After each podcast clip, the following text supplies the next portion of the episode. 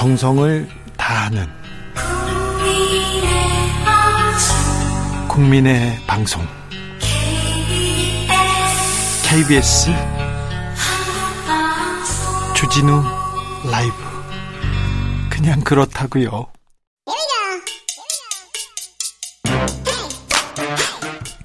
뉴스를 향한 과학적 고민, 과학가의 수다. 주진우 라이브가 임명한 과학 선생님입니다. 과학 커뮤니케이터 이선호 엑소쌤, 어서오세요. 네, 반갑습니다. 과학 커뮤니케이터 엑소 이선호라고 합니다. 아, 이, 근데 예. 선생님은 예. 의대 나와가지고 네네. 의사 되고 그러면 어떻게 보면 편하고 네. 네. 안정된 뭐 보수 이런 거 다 이렇게 보장돼 있는데 네네. 왜 이렇게 가, 과학 커뮤니케이터 케이터로 이렇게 활동하세요? 사실은 제가 예전에 그런 의대 갈 기회도 있었고, 그리고 뭐 그 대학원 시절에는 뭐 네. 의사 코스는 아니었고 의, 의과학과라 그래서 이제 네. 과학자 가는 코스였는데, 과학 커뮤니케이터가 된 이유는 단 하나예요. 제가 과학이 발전은 되고 있는데 이 대한민국 국민분들이 아, 과학 너무 어렵다. 네. 그리고 과학자분들이 쓰는 용어나 이런 것들이 너무 어려운 용어들이 많은 거예요. 예. 그래서 기술은 발전하는데 그런 것들에 대해서 제대로 된 정보 전달이 안 되다 보니까 네. 이게 간극이 너무 심해지는 건 아닌 것 같다 싶어서 네. 징검다리 역할을 해주는 네. 어, 과학 커뮤니케이터로서 어, 활동을 해야 되겠다 이런 생각을 했습니다. 알겠습니다. 우리 과학 선생님한테 물어보면요, 야 외워 이렇게 얘기 많이 하셨거든요. 네. 그래서 재미가 없었는데 아무튼 네. 선생님은 재밌게 설명해 주셔가지고요. 일단 좋습니다. 네. 일단 선생님이 과학에 대해서 설명하자마자 흥미가 생깁니다. 아, 감사합니다. 아, 매우 좋은 선생님입니다. 네. 자, 오늘 어떤 수업 준비하셨습니까? 오늘은 여러분들이 또 해가 이제 짧아지고 네. 빨리 저녁이 오고 하니까 예. 이제 수면 시간이 좀 길어지고 해서 예. 꿈과 관련된 이야기를 준비했거든요. 꿈이요. 꿈의 과학. 네. 네. 그래서 꿈 속에서 여러분들이 가끔 네. 피곤하거나 이러면은 악몽을 꿀 때가 있는데. 네.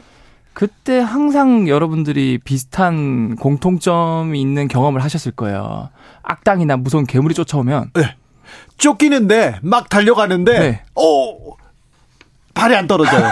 맞아요. 저 발이 안 떨어지고 네. 어, 이게 저, 뒤에서는 엄청 빨리 따라, 따라와요. 네네. 그래서 제가 칼에 찔렸거든요. 네. 너무 아픈 거예요. 네. 칼에 찔려 너무 아파가지고 깨워가지고 아우. 열나 아프다. 그러면서 다시 잤습니다. 네. 꿈이었구나. 네. 맞아요. 네. 어, 그래서 사실 이 꿈을 꿀 때, 특히 악몽을 꿀 때, 네. 뭐, 괴물이 낙당에 쫓기면은, 이 현실과 다르게 이게 잘 안 띄어져요. 네. 저는 주로 이명박 대통령한테 쫓겨가지고요. 다른 분은 아니고. 아, 악연이 있으시죠? 아니, 아니, 꿈에, 꿈에. 아니, 악연은 아닙니다. 네네. 제가 뭐, 네, 네, 좋아합니다. 네. 네. 그래서, 네. 어, 이제 제가 드리고 싶은 말씀은 왜 이게, 꿈에서는 잘 안 달려질까? 아, 그래요? 뭔가 물속에서 뛰는 느낌이 들까? 아, 네네. 이게 과학적으로도 밝혀졌는데. 저는 슬로우 모션이에요. 과학적으로 밝혔다고요? 네, 이게 밝혀졌어요. 밝혀졌어요? 연구 내용들이. 네. 그래서 제가 여기 청취자, 시청자분들한테 그 질문을 하나 드려볼게요. 네. 그 여러분들이 지금 자리에 앉아서 네. 아무것도 하지 말고 네. 아무 생각도 하지 말고 네. 가만히 그냥 누워있거나 앉아보세요. 이제 운전하시는 분들은 당연히 운전 집중하셔야 되고요. 네. 자, 이렇게 아무것도 지금 안 하고 있죠? 네.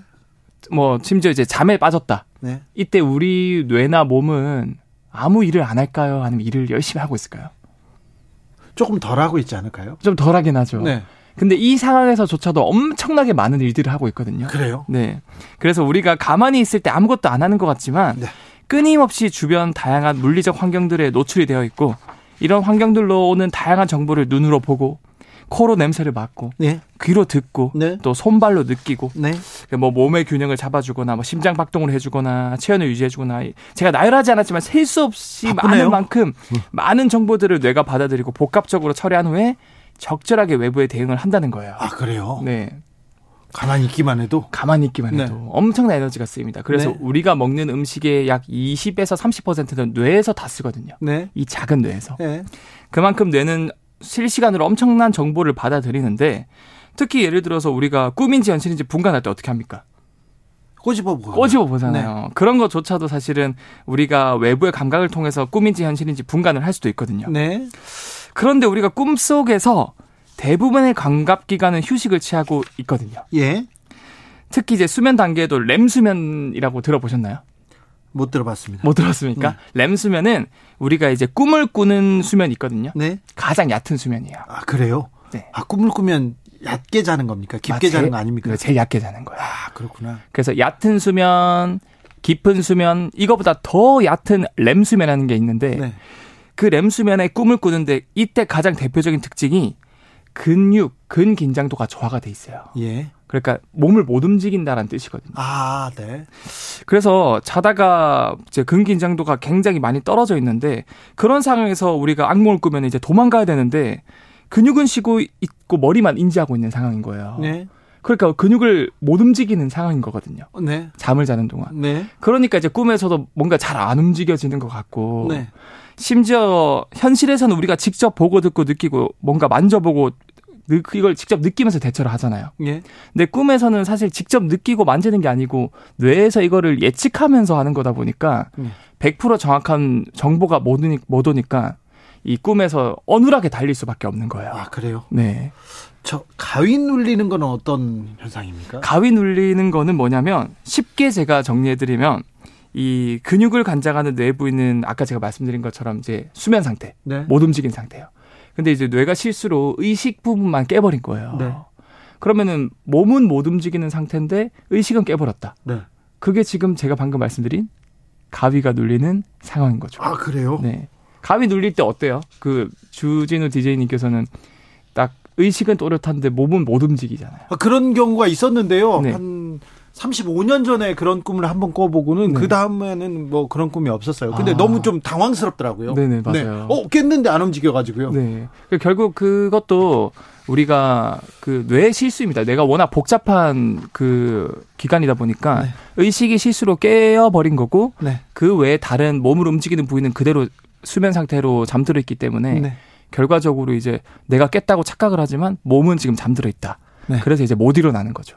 잠자리 바뀌면 가위 눌리는 사람 많은데 그건 또 어떤 걸까요? 그렇죠. 그것도 일종의 이제 뇌가 예민한 분들은 네. 그런 거에 대해서 알게 모르게 스트레스를 받아요. 네. 그러면 이제 깊게 잠들어야 되는데 깊게 못 잠들고 그것 때문에 이제 의식이 깨어버리는 경우가 네. 가끔 있는 거죠. 알겠습니다. 네티나무님, 주디 렘수면 몰라요? 얘기하면서 래피드 아이 무브먼트 알리에 몰라요? 네. 이야, 죄송합니다. 잘 몰랐어요. 그래서 렘수면 자체가 래피드 아이 무브먼트라 그래서 네. 그런 분들이 이제 얕은 잠을 자고 있을 때 눈꺼풀을 살짝 들어보면은 눈이 왔다 갔다 계속해요. 그렇습니까? 네, 왔다 네. 갔다. 저는 잠에 대해서는 별로 과, 관심이 없어요. 푹 주무시나 보네요. 아, 아니요. 잠을 못 자잖아요. 네. 하루 이틀 못 자면 막 다른 분들은 어우, 잠 못 자서 너무 힘들어요 그러는데 네. 그럼 내일 자지 그렇게 생각하거든요. 저는 잠이 올 때까지 뭔가를 해요. 그냥. 아. 그래가지고 뭐 잠 뭐 그런 생각이 없습니다. 뭐. 오히려 약간 좀 털털하신 성격이신가 보네요. 아, 예, 예. 뭐 잠 안 오면 뭐 다른 거 하면 되잖아요. 근데 잠이 굉장히 중요한 게 여러분들이 제가 아까 말씀드린 것처럼 이 뇌가 굉장히 많은 에너지를 쓰거든요. 네. 그 말은 많은 영양분을 먹고 그만큼 많은 노폐물을 분비해요. 네. 그게 낮 동안 쌓이거든요. 네. 네, 잠을 자는 동안 우리도 이제 환경미화원분들이 새벽에 밤에 이렇게 청소 다, 다 해주시잖아요. 네. 그런 것처럼 우리도 자는 동안에 이 뇌의 림프 쪽이 확장되면서 물 청소를 해줘요. 그래서 노폐물이 쫙 빠지거든요. 알겠습니다. 그래서 잠을 중요하네. 많이 못 자면. 잘 자야 되나요? 네. 팔육이오님, 중학교 들어가기 전이었어요. 꿈에서 도망가다가 더 이상 도망칠 수 없어가지고요. 오줌을 쌌던 기억이 납니다. 그렇죠. 근데요. 네. 선생님. 네. 목유병은 어떤? 아, 이 목유병은 현상입니까? 정확하게 가위 눌림이랑 반대라고 생각하시면 반대? 돼요. 그래서 가위는 제가 말씀드린 것처럼 몸을 움직이는 부위는 그대로 잠들어 있는데 뇌가 이제 의식을 관장하는 부위가 깨버린 거잖아요. 네. 근데 목유병은 의식이 잠들어 있는데 이제 근육을 조절하는 움직이는 부위가 깨버린 거예요. 네. 그래서 의식 없이 얘가 음, 얘라기보다 이제 목유병에 걸린 분들이 의식 없이 그냥 움직이거든요. 네. 그래서 이제 목유병의 가장 대표적인 특징이 우리 몸이 익숙한 습관화되어 있는 장소에 자주 가요. 네. 그래서 목유병 환자분들을 주로 보면은 주로 어디에 서 있냐면 냉장고 앞에 서 있거나 아, 네. 또는 화장실 앞에 서 있거나. 네. 근데 이게 약간 뭔가 귀신 들린 거나 무섭다고 생각할 수 있겠지만 그냥 과학적으로 봤을 때 네. 그냥 의식 부분은 그대로 잠들어 있고 몸을 움직이는 부위가 깨버려가지고 네. 우리 몸이 익숙했던 장소로 움직이는 거다. 네. 그렇게 알겠습니다. 생각하시면 될 것 같아요. 어떤 약 수면제 먹고 이렇게 돌아다니는 거 있는데 그거는 조금 다른 다른 지금 다 다른 현상일 것 같은데요. 그쵸, 그쵸.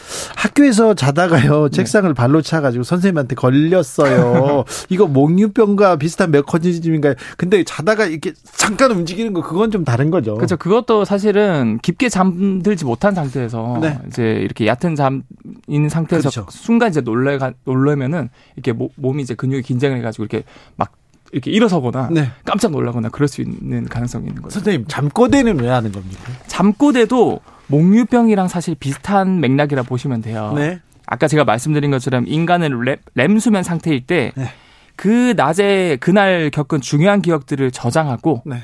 불필요한 기억들은 또 삭제를 해버려요. 네. 그래서 정말 중요한 가지치기를 하고 있는데 아까 말씀드린 것처럼 이제 뇌의 중심 부위의 내관이라는 곳에서 운동을 조절하는 근육 부위에 마비를 유도하거든요. 렘수면 네. 상태, 네. 상태일 때. 그런데 뭐 스트레스를 많이 받거나 그날 네. 또 좀 피로가 있거나 노화가 좀 많이 진행됐거나 이런 이유로 근육이 제대로 마비가 안 되면은 꿈속에서 하는 말을 현실에 그대로 내뱉는 경우가 있다 그래요. 네. 그게 바로 잠꼬대고 어, 생각보다 많은 분들 전 세계적으로 조사해 보니까 이 잠꼬대를 하는 분들이 전체 성인의 오 퍼센트 정도가 잠꼬대를 한다라고 하더라고요. 어떤 친구는요 잠꼬대 하다가 얘기를 하면 제가 대답하면요 거기에다 또 대답하더라고요. 근데 모르더라고요. 맞아 기억 못하죠. 네, 박성현님께서 근데요. 아침에 깨면 밤새 꾼, 꿈 기억이 없는 거는요. 네. 깊이 잠들어서 그런 건가요? 물어보던데 어떤 꿈은 생생히 남는데 어떤 꿈은 하나도 기억이 안 나요? 원래 대부분 여러분들이 꿈을 꾸는 과정 자체가 아까 말씀드린 것처럼 그, 그 전날 겪었던 기억들을 이제 정리하고 가지치기 하는 과정 속에서 꿈을 꾸는 건데 그게 대개는 결국에는 필요 없는 정보들이기 때문에 뇌에서 빨리 잊으려고 그래요. 네. 그래서 대개는 꿈을 꿨을 때 대부분 다 까먹는데 네. 우리가 꿈을 꾸는 단계, 렘수면 단계에서 깨버리면 그 꿈을 잘 기억할 수 있지만 네. 그 얕은 잠에서 다시 깊은 잠으로 넘어가는 패턴이 사이클이 돌거든요. 네. 근데 깊은 잠으로 넘어가 버리면은 그 렘수면 상태에서 꿨던 꿈들은 쉽게 까먹는다라고 네. 생각하시면 될 것 같아요. 어떤 사람은요 밤마다 이렇게 좀 로맨틱한 꿈을 꿔요. 맨날 네, 네. 꿈을 꾸면 네. 제 얘기는 아닙니다. 네. 제 친구 얘기인데 밤마다 그런 꿈을 꾸는 사람은. 어, 그 밥, 그날, 그날 그런 일이 있었던 것도 아닌데. 그쵸, 그쵸. 그리고 그건 어떻게 된 거예요? 그, 결국은 인간의 이제 기본적인 욕구들이 있지 않습니까? 제 얘기 아니라니까요. 선생님. 근데 왜 얼굴이 빨개지시고. 어, 그래서요? 네. 그러니까 그런 욕구가 충족이 안 됐을 때 그게 꿈에 반영된다라는 분들도 있고 예전에 뭐 심리학자 프로이트 융에서도 그런 꿈이 자신의 뭐 이상이나 그런 가치관이 반영된다라는 얘기도 있기 때문에 네. 사실 아직 뇌과학적으로 꿈이 어, 어, 정확히 어떤 메커니즘에 의해 꾸는지 이런 것도 백 퍼센트 밝혀질 건 아니에요. 알겠습니다. 어느 정도 욕망을 반영한다. 라고 생각하시면 알겠습니다. 범선이님께서 저는요 왜 꿈에서도 일을 할까요? 저는 꿈에서 막 쫓습니다. 누군가를 막 쫓는데요. 요즘은 막 계속 쫓깁니다. 아, 네. 많은 스트레스를 받고 계시나 보네요. 엑소쌤 이선호 선생님이었습니다. 감사합니다. 네, 감사합니다. 교통정보센터 다녀올까요? 오수미 씨.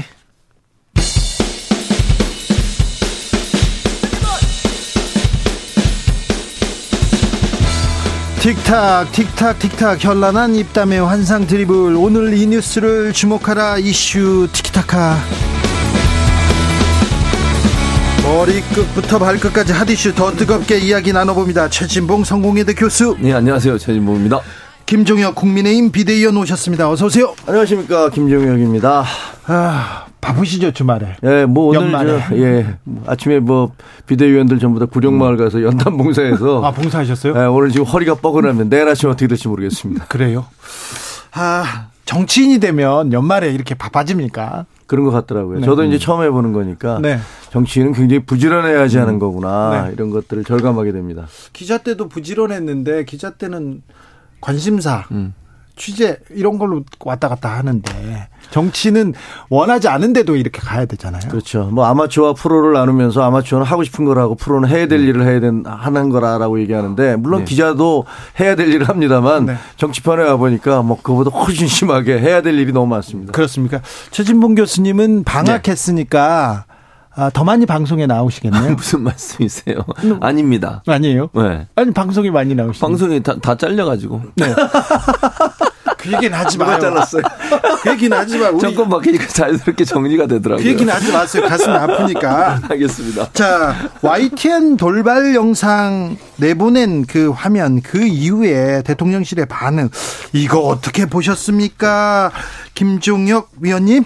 아까 뭐 주앵커님도 얘기하셨지만 이건 너무 과잉 대응하는 거 아니야? 뭐 이런 얘기를 하셨잖아요. 근데 그런 건 있는 것 같아요. 그러니까 그 대통령실에서는 저는 잘 모릅니다만 네. 대통령실에서는 그 아니 왜 그 엠비씨도 그렇고 그다음에 와이티엔도 그렇고 우리를 계속 비판하는 쪽에서 그런 식의 사고를 자꾸 내는 거냐. 이건 뭔가 의도가 있는 게 아니냐. 네. 이런 식의 의심을 한 그런 어떤 의구심을 갖고 있는 것 같고요. 그다음에 제가 이제 그쪽에서 와이티엔의 노조 그러니까 저 방송 노동조합 불공정 보도 감시단이라는 게 있대요. 근데 거기서 낸 성명을 보면 아니 이게 뭔가 지금 저 그 돌발 영상과 무관한 부서장이 아카이브 팀에 느닷없이 녹화를 지시했다. 사전에 예행 연습을 하는 걸. 그다음에 돌발 영상팀은 녹화된 영상을 본 방송 영상과 교차 편집해서 마치 대통령과 일반 패널이 사전에 각본에 맞춰서 질문과 답변을 짬짬이 했다는 의혹을 제기하면서 결국은 윤석열 정부의 국민과의 대화가 사전 연출된 쇼였다는 것을 주장하는 방향으로 몰고 갔다. 이거는 언론으로서 있을 수 있는 게 아니 있을 수 없는 일 아니냐라고 와이티엔 내부에 예, 비판의 성명이 나왔어요. 그런 걸 보면 이게 좀 문제가 있는 거는 분명한 거 아닌가. 뭐 그래서 분명히 사과를 했겠지만. 자, 언론학자 최진봉 교수님. 그러니까 이게 민감하게 반응할 문제는 아니라고 생각해요. 리허설은 충분히 할 수 있는 거잖아요. 아, 뭐 그럼요. 대통령실에서 리허설 할 수 있는 거니까. 어디든지 하잖아요. 그러니까 그걸 찍어서 예를 들어서 네. 리허설했던 장면과 뭐 본행사했던 장면을 비교한다고 한들 그게 뭐 크게 문제라고 저는 보지 않아요. 그리고 이게 이게 뭐 김 의원도 잘 아시겠지만 이 돌발 영상이라고 하는 그 컨텐츠가 갖고 있는 특징이.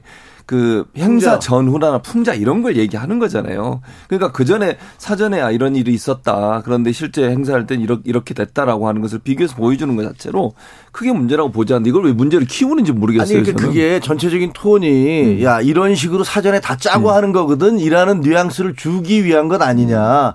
그렇다면 이것은 음. 모든 방송이 다 문재인 대통령도 다 했던 뭐 저희도 방송 나가면은 음. 그 큰 방송 나가면 사전에 이렇게 준비하잖아요. 그 리허설을 찍는 경우는 없어요. 그 리허설이 뭐 본방송에 나갈 것도 아닌데 근데 그거를 일부러 찍어서 마치 본방송하고 교차 편집을 해서 야 요렇게 짜고서 요렇게 대답을 했거든 이런 식의 느낌을 주는 것은 분명히 뭔가 이건 정확한 보도는 아닌 거고 그러니까 와이티엔도 바로 이 지적이 나오자마자 뭐 사과를 하면서 아 이건 뭐 저희가 조사위원회를 만들겠다 이런 네. 얘기까지 나온 거 아니에요? 아니 그러니까 현실을 예를 들어서 없는 없는 걸 찍는 게 아니고 있었던 일을 찍은 거잖아요. 그게 예를 들어서 그러니까 본 방송이 돌발 영상이라고 하고 있는 아까 말씀 풍자나 아니면 막전 막후의 얘기들을 주로 담는 거예요. 예를 들면 행사하기 전이나 행사한 뒤나 이런 것들을 주로 다뤄서 계속 얘기를 보여줬던 그런 영상이기 때문에 사실은 리허설 장면에 이런 일이 있었다라고 보여주는 것이 크게 문제라고 저는 보지 않는데 왜 이걸 의도적으로 했다고 얘기하는지 잘 모르겠어요. 그런데 왜 그, 다른 쪽에서는 어. 한 번도 안 하다가 어. 그 왜 윤석열 대통령 행사 때만 어. 그걸 하는 거냐 이거죠. 그런데 다른 경우에는 한 적이 없잖아요. 교수님 저는 네. 이게 이해가 안 돼요. 대통령실이나 뭐 국민의힘에서 뭐, 뭐 의혹을 제기하고 이렇게 반발하고 논란을 네. 만드는 것도 그럴 수 있다고 보는데 네. 왜 와이티엔에서 사, 즉각 사과하고 징계위원회를 꾸렸을까요? 돌발 영상은 그런 거 만드는 데 아닙니까? 그렇죠. 그러니까 돌발 영상이란 게 약간 그 뭐랄까요? 그러니까 숨기고 싶은 얘기들을 드러내는 그런 얘기들을 주로 찍어서 보도하는, 막 보도라고 보기도 어렵지 사실. 네. 왜냐면요. 이게 본 방송이 어떤 그 정규 편성 프로그램의 내용에 포함된 내용이 아닌 내용들을 주로 다루는 거잖아요. 근데 이거를 왜 와이티엔이 이랬을까? 저는 개인적으로 생각이 와이티엔 같은 경우에 지금 오늘도 이제 마사회 이사회에서 그 주식 팔기로 했잖아요. 네. 민영화하는데 그런 분과 연계되어 있는 게 아닌가 하는 생각이 들어요. 그러니까 와이티엔 민영화에 윤석열 정부가 드라이브를 거니까 와이티엔 입장에서는 좀 눈치를 보는 게 아닌가. 그래서 저는 와이티엔에서 이렇게 나오는 건 좀 이해가 안 돼요. 뭐 대통령실에서 그렇게 그러게요. 얘기하는 건 이해가 어느 정도 되는데 그렇죠. 와이티엔 내부에서 왜 이걸 가지고 이렇게까지 징계한다고까지 나오는지는 잘 모르겠어요. 아니 찍지 않았던 음. 지금까지 찍지 않았던 그 영상을 그 부서장도 아닌 다른 부서장이 지시를 해서 찍었고 있고 그 찍은 영상을 또 교차 편집을 해서 내분해서 독자들에게 시청자들에게 잘못된 오도된 느낌을 줬기 때문에 그것은 제가 보기엔 와이티엔 내부에서도 아 이건 우리가 좀 잘못했다 과했다 이런 생각을 하니까 당연히 뭐 진상조사 팀을 만들겠다 그리고 이거 이거에 대해서 징계하겠다라고 나온 것이지 그게 과연 지금 와이티엔의 보도 톤이나 이런 것들 보면 정부 때문에 그런다라는 생각이 저는 들지 그러니까 않습니다. 이게 위원님 말씀하신 오도된 내용은 아니라니까요. 왜냐하면 자 교차 편집을 했다는 것도 이런 거잖아요. 리허설 장면에서 한동훈 장관이 대답하는 것과 그 대답하는 거에 대한 질문을 리허설하는 걸 찍고 네. 실제 현장에서 있었던 일을 비교해서 보여주는 것은 이건 오도는 아니잖아요. 비교가 아니고 누구든지 그런 생각을 하잖아요. 야 네. 저렇게 미리 다 짜고 치면서 음. 네. 대답을 저렇게 하는 걸 뭐 마치 국민과 음. 아무런 준비 없이 사전에 했던 것처럼 보도를 해? 야 거짓말하네. 이런 느낌을 주잖아요. 아니, 그러니까 느낌을 주는 것은 그건 국민들이 판단할 문제이지만 아니, 그건 잘못된 거잖아요. 그거는. 왜 그게 잘못됐어요? 아니, 그러니까 예를 들면 없는 내용을 만들어내거나 없었던 영상을 뭐 조작하면 문제지만 실제 있었던 일을 찍은 거고 그걸 비교해서 보여주는 게 저는 크게 문제라고 보지 않는데요. 대통령이 리허설하는 것을 찍어서 내보내는 네. 그, 그 방송은 하나도 없습니다. 누가 그 대통령 리허설을 실제 본방송이 아닌데 그것을 리허설한 것을 찍어서 본방송과 섞어서 내보내나요? 나, 근데 나오기는 했으니까.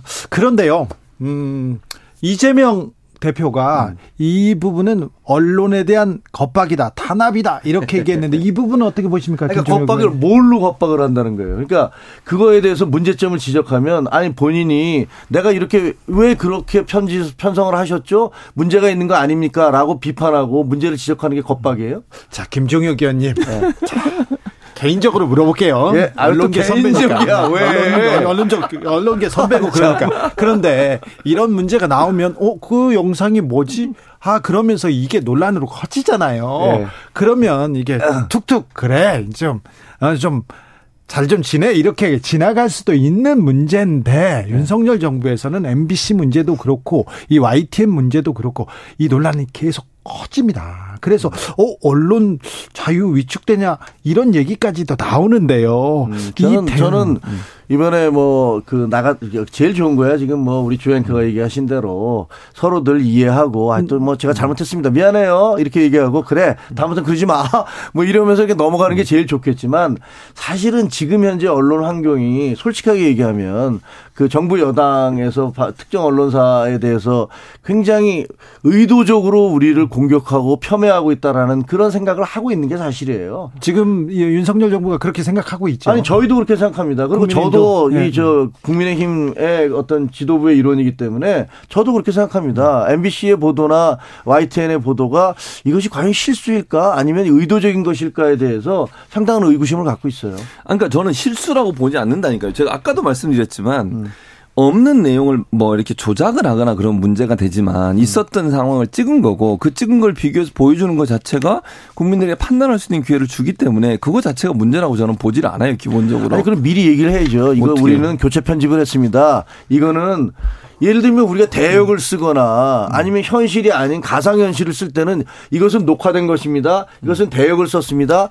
이렇게 보도 아니, 알려주고 얘기를 해야죠. 아니 그건 누가 봐도 리허설이라는 걸 알죠. 그러니까 리허설하는 장면과 현장에서 있었던 장면을 비교해서 보여주는 것은 찍은 걸 그대로 보여준 거잖아요. 네, 그거 자체가 무슨 최 교수님 뭐 생각이 그렇고 일반 국민들은 그렇게 생각하지 않으실 것 같습니다. 자, 네. 두 분한테 물어볼 게 네, 말씀드리겠습니다. 여기까지 하고요. 일 장은 이 장으로 갑니다. 알겠습니다. 감사원에서 문재인 정부의 집값, 고용, 음. 이 경제 지표의 핵심 지표들을 고의로 왜곡했다 이런 의혹 감사 시작했는데 아, 요거 어떻게 봐야 됩니까? 최진봉 교수님? 저는 일단 이건 통계 전문가들의 분석이 필요하다고 생각해요. 예. 그러니까 지금 감사원이 마치 이제 문제가 있는 것처럼 이렇게 얘기를 하는데 물론 이제 조사를 하고 있으니까 결과가 나오겠죠. 결과가 나오지는 않았습니다. 아직 네, 아직 나오진 않은 상태에 나올 텐데 이제 지난번에 그 소득 주도 성장 예. 이 문제 관련해서 표본이 이제 바뀌었다 이런 얘기를 했어요. 그러면서 이제 조작이라는 얘기를 하고 있는데 조사를 해보면 이천십칠 년, 이천십팔 년에 약간 차이가 있었어요. 근데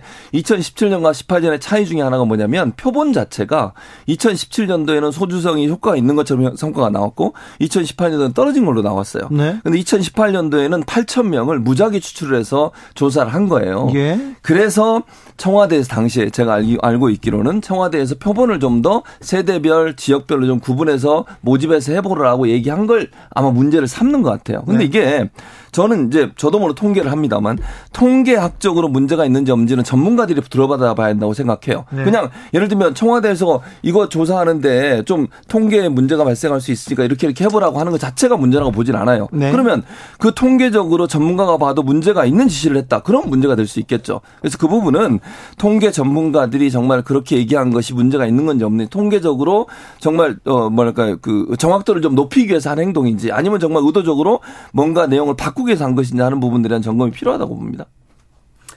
아니 저는 뭐 그 최 교수님 말씀대로 음. 그 감사원에서 정확한 결과가 나와야지 그 진상을 알 수 있을 것 같고요. 그래서 지금 뭐 주장하기는 일단 보도가 된 거잖아요. 언론이 취재를 해서 보도한 거기 때문에 그 보도 내용과 감사원의 조사 실질 실질 조사 내용이 얼마나 일치하는지를 잘 알 수가 없어서 네. 말씀드리기가 좀 조심스러운데 사실 결과를 놓고 얘기해야 되는데 그러니까요. 너무 많이 우리가 먼저 뭐 쏟아져요. 미리 진행 중인데 그걸 막 얘기하는 게 좀 지난번에 그래요. 김종혁 의원이 지적했듯이 예. 수사 결과가 나오기도 전에 이미 그렇죠. 뭐 이렇게 음. 얘기하는 건 좀 부적절한데도 우리가 얘기한다 얘기했는데 음. 이것도 마찬가지입니다. 사실 사실 어느 정도 결과 가닥이 잡힌 걸 가지고 얘기해야 되는데 아무튼 계속 나옵니다. 보도 나온 건 그런데 네. 뭐 제이티비씨가 계속 몇, 몇 차례 보도를 했던 걸로 알고 있는데요.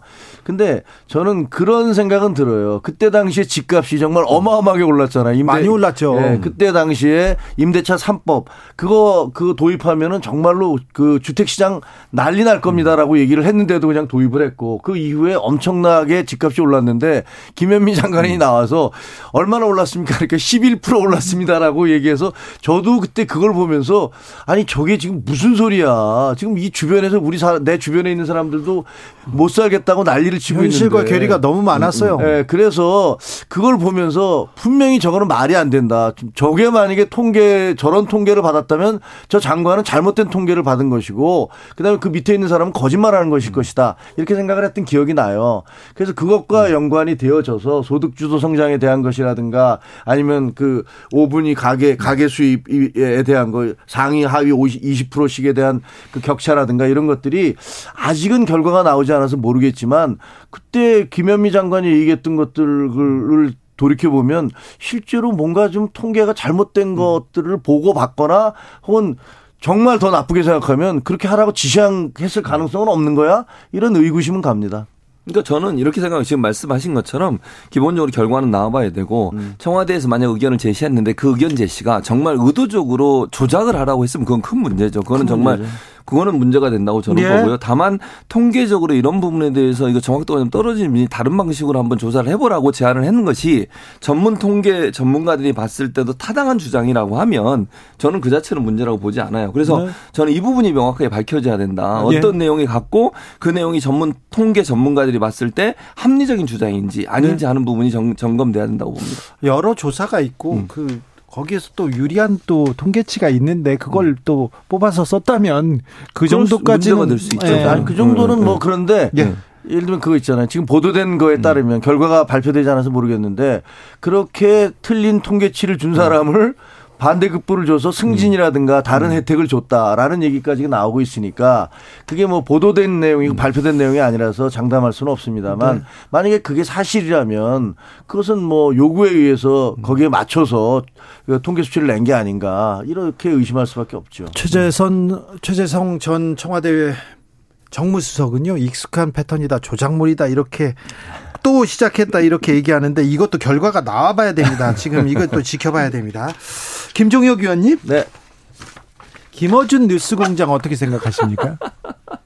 저는 사실은 잘 안 듣거든요. 네. 그래갖고 그리고 근데 그 민주당 의원들이 문재인 정부 시절에 거기 가서 성은을 입었다. 그 방송에 출연하는 것이 성은을 입었다라는 얘기를 한다고 은어로 그런다고 그래요. 아, 그래요? 예. 네. 왜 우리 저 주앵커 방송에 나오면 성은을 입는 거 아닌가? 좀. 아, 그, 아 그럼요. 그럼요. 아, 김어준 방송하고 저희 비교할 수가 없습니다. 아니, 근데 어쨌든 네. 그런 얘기들이 나오는데 사실은 저는 그 김어준 방송에, 김어준 씨의 방송에 대해서 그 굉장히 좀 유감이 있어요. 어떤 틀린 보도를 했으면 사과를 해야 되잖아요. 예를 들면 세월호에 관련해서 세월호가 고위 침몰설 예를 들면 무슨 잠수함 충돌설, 미군 훈련하다가 뭐 미군 잠수함, 아니 그런 의혹을 제기를 했으면 그게 사실이 아닌 것으로 밝혀졌으면 공개적인 사과를 하셔야 돼요. 그리고 박근혜 대통령이 K값 상수를 조작을 해서 뭔가 의심이 간다라고 얘기를 하셨고 그걸로서 뭐 영화도 만들고 세월호의 그날 바다라는 영화도 만들고 여러 가지 영화도 만드시고 그러셨는데 그럼 그게 사실이 아닌 것으로 드러났으면 사과를 하셔야 되는데 그 이후에 페라가모 생태탕부터 시작해서 이번에도 또 그 뭐야 이태원에서 일방 통행으로 과거에는 다 일방 통행을 시켰는데 이번에 일방 통행을 안 시켜서 참사가 벌어졌다 이런 주장을 하셨잖아요. 그게 사실이 아니면 저 그렇게 큰 얘기를 했으면 공개적인 사과를 하셔야 된다고 생각해요. 어, 일단 세월호는 제가 잘 모르겠고요. 네. 지금 말씀하신 것 중에. 근데 일방통행 문제는 티비에스에 그 영상이 있다고 제가 들었어요. 그러니까 그건 확인을 해보면 될 거라고 생각하고. 아니 근데 본인이 그랬어요. 네. 내가 잘못 알았다. 음. 잘못 알았는데 네. 그 경광봉을 가지고서 네. 그때 당시에 코로나 때문에 음. 코로나가 이제 끝나 음. 열 시 이후에 가드, 가는 사람을 음. 못 가게 하면서 경광봉을 네. 흔든 것을 일방통행으로 네. 잘못 알았다는 건데 네. 그러면 사과를 네. 해야 되잖아요. 그러니까 일단 저는 이렇게 생각해요. 자, 이제 김어준 씨 문제에 대해서 김어준 김어준이라는 진행자가 있기 때문에 티비에스의 예산을 다 깎아버리고 또는 티비에스가 운영을 할 수 없을 정도로 만드는 거는 저는 큰 문제라고 생각해요. 예를 들면 김어준 씨에 대해서 예를 들어서 뭐 국민의힘이나 아니면 보수진영에서 좀 불편함이 있고 아니면 공정하지 않다고 생각하면 그 문제에 대해서 논의를 하면 될 문제를 네. 왜 티비에스 전체 방송국에 방송을 못하도록 만드는 것까지 가는 거냐는 거죠. 그 부분은 저는 문제라고 생각해요. 거기에 티비에스는요 교통방송인데요. 네. 지금 보면 지금 아침에 시사 프로를 하고 있으면서 삼백이십억이나 되는 국민 세금이 들어가고 있어요. 네. 그런데 공정하지 않은 그런 방송을 하는 그, 그, 그런 부분들에 대해서 왜 국민 세금이 들어가야 될까요? 그리고 국민 세금은 우파 좌파 가릴 것 없이 모두가 내잖아요. 그러면 방송은 공정해야 되고 더, 더구나 공영방송이라는 그런 이름이 있는데 거기서 세금을 내는 것들을 저는 반대합니다. 그러니까 공, 공정하게 하지 않는 게 아니고 제가 말씀드렸잖아요. 예를 들면 김어준이 진행하는 방송에도요. 여야 의원들 다 나오고요. 비, 비율도 똑같이 맞춰서 해요. 그러니까 김어준 씨가 발언한 내용이 뭐 예를 들면 방송 외에 다른 데서 발언한 내용도 지금 문제가 문제를 삼고 있는 거거든요. 그러니까 제 말은 그러면 김어준 씨에 대해서 문제를 삼는 건 오케이. 그건 네. 뭐 얘기할 수 있지만 네. 방송국 전체 운영 자체의 문제를 일으킬 정도의 제재를 가하거나 이렇게 하는 게 저는 문제라고 말씀드리는 거예요. 알겠습니다. 네. 아, 국민의힘에서 룰을 바꿨어요. 바로 바꿨습니다. 당원 투표 백 퍼센트 변경했습니다. 바로 도장 꽝꽝 찍었는데 당내 분위기가 어떻습니까? 예상보다 조용하다면서요? 아니 그러니까 오늘 제가 이제 인천에서 당원 교육하려고 강연하러 갔다 왔는데 뭐 열화와 같은 그 당원들이 막 폭발적인 박수를 보내주더라고요. 저, 그 자기들에게 본인들에게 음. 투표권을 돌려줬다고. 룰 잘 바꿨다고요? 잘 바꿨다고요. 그러니까 음. 예를 들면 그 얘기, 저희가 팔십만 명 당원이잖아요. 그럼 오십만 명 정도 투표를 했다 치고 그러면 여론조사 한 이천 명 해서 그걸 칠 대 삼으로 한다면은 아니 도대체 그 책임당원 계속 돈 낸 사람 한 오백 명과 전화 한 통화 받은 사람의 표가 등가란 말이냐. 그러려면 차라리 나를 여론조사하는 쪽에 넣어달라라는 그 당원들의 그 목소리 같은 것들이 반영이 된 거고 네. 지금 현재 뭐 당내에서는 계속적으로 이거는 문제가 있어라는 것들에 대한 컨센서스가 있기 때문에 네. 그래서 오히려 환영하는 분위기죠. 생각보다 조용히 빨리 끝났어요. 좀, 좀, 네. 아니, 무슨 뭐 있어도. 굉장히 시끄럽기를 바라신 것 같아요. 아니요, 아니요. 잘 끝났다고요. 김종혁 의원님, 최진봉 교수님, 오늘 감사합니다. 감사합니다. 저는 내일 돌아오겠습니다. 고맙습니다.